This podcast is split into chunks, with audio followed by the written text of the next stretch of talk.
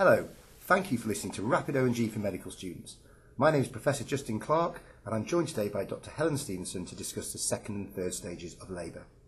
Helen, in our last podcast we discussed the definition of labour, the first stage of labour and the assessment of the mother and the fetus. So can you now tell me what happens during the second stage of labour to enable the baby to be born? So, what you're referring to is the mechanism of delivery. The fetus has to pass through the female pelvis, and this is best achieved by aligning the smallest diameter of the leading or the presenting anatomical fetal part, usually the occipital region of the fetal skull, with the largest diameter of the female pelvis.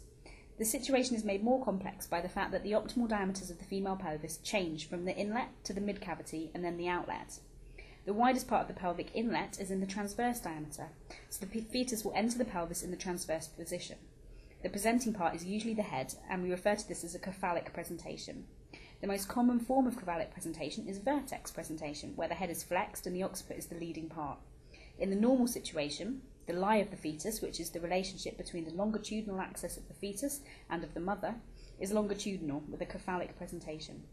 But can't some babies be born bottom first? Yes, more rarely the buttocks or the feet, which is referred to as the breech, may present first. Also, the lie may not be longitudinal. It may be oblique, which is diagonal, or transverse, which means horizontal. In such situations, the shoulder usually presents, and we refer to anything other than a cephalic presentation as a malpresentation. Okay, so let's assume the normal situation where there is a cephalic presentation. What happens next? Well, in a cephalic presentation, the position at the pelvic inlet is occipitotransverse, and the presenting part then descends and flexes to enter the mid cavity of the pelvis. The head is considered to be engaged when the widest part of the fetal skull, which is the biparietal diameter, has passed through the pelvic inlet or the pelvic brim. At this point, the presenting part undergoes internal rotation, so the fetus is now in the occipito-anterior position, which is now in alignment with the widest anterior-posterior diameter of the pelvic outlet. Uterine contractions then lead to the fetus descending further through the pelvic outlet and onto the perineum, where the head then extends to deliver. There is then a process of restitution where the now exposed fetal head undergoes external rotation to come into line with the shoulders, which is still in the female pelvis, allowing them and the rest of the baby to be delivered.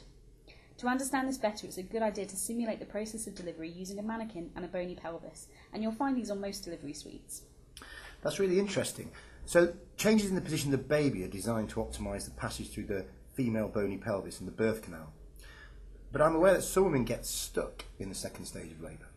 Yeah, we refer to a delayed second stage as failure to progress, and this occurs when the descent of the presenting part, normally the head, doesn't continue. We can assess this by abdominal examination, but more accurately by assessing the station of the presenting part, which means its relationship to the ischial spines of the female bony pelvis, which are easily palpable on a vaginal examination.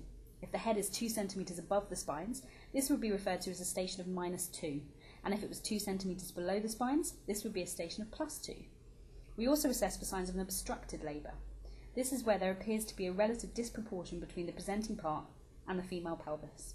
So, what are the signs of obstructed labour?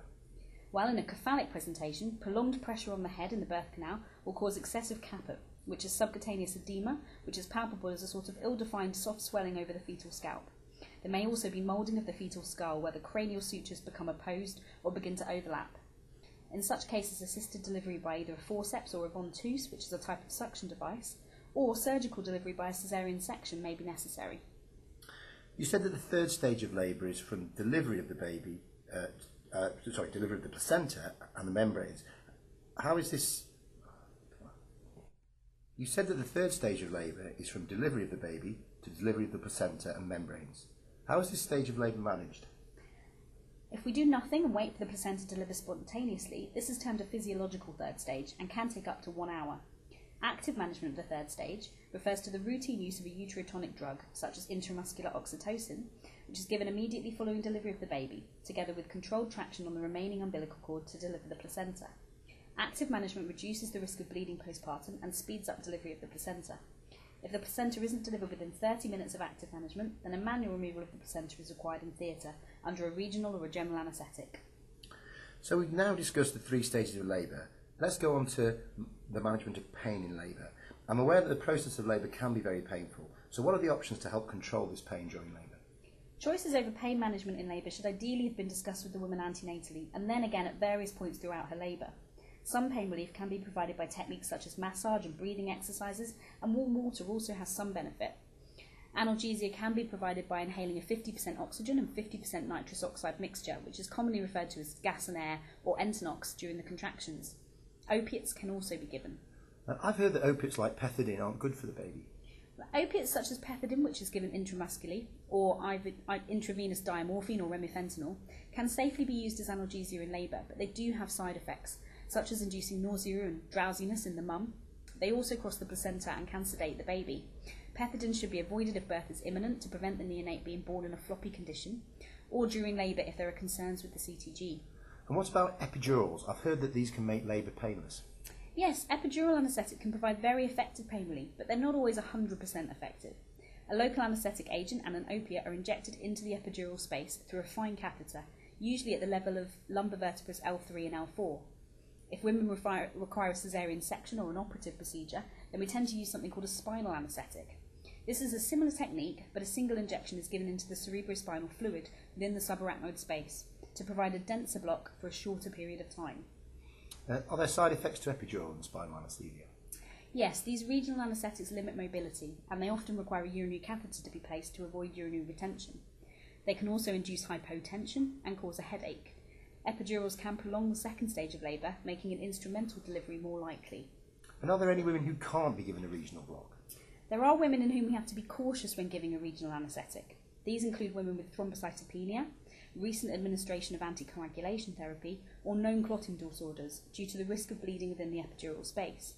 We also have to be careful in those with local sepsis at the epidural site or septicemia because of the risk of introducing infection, or in those with uncorrected hypotension as the epidural may drop their blood pressure further. We should also be careful in cases of fetal distress requiring urgent delivery. Do instrumental deliveries always require regional anaesthetic? No, we can also use local anaesthetic prior to instrumental deliveries, or for that matter before making episiotomies in an otherwise normal delivery. This involves infiltrating the skin where the episiotomy will be performed. For instrumental deliveries, a pudendal block can also be used, which involves injecting local anaesthetic around both pudendal nerves to numb the perineum.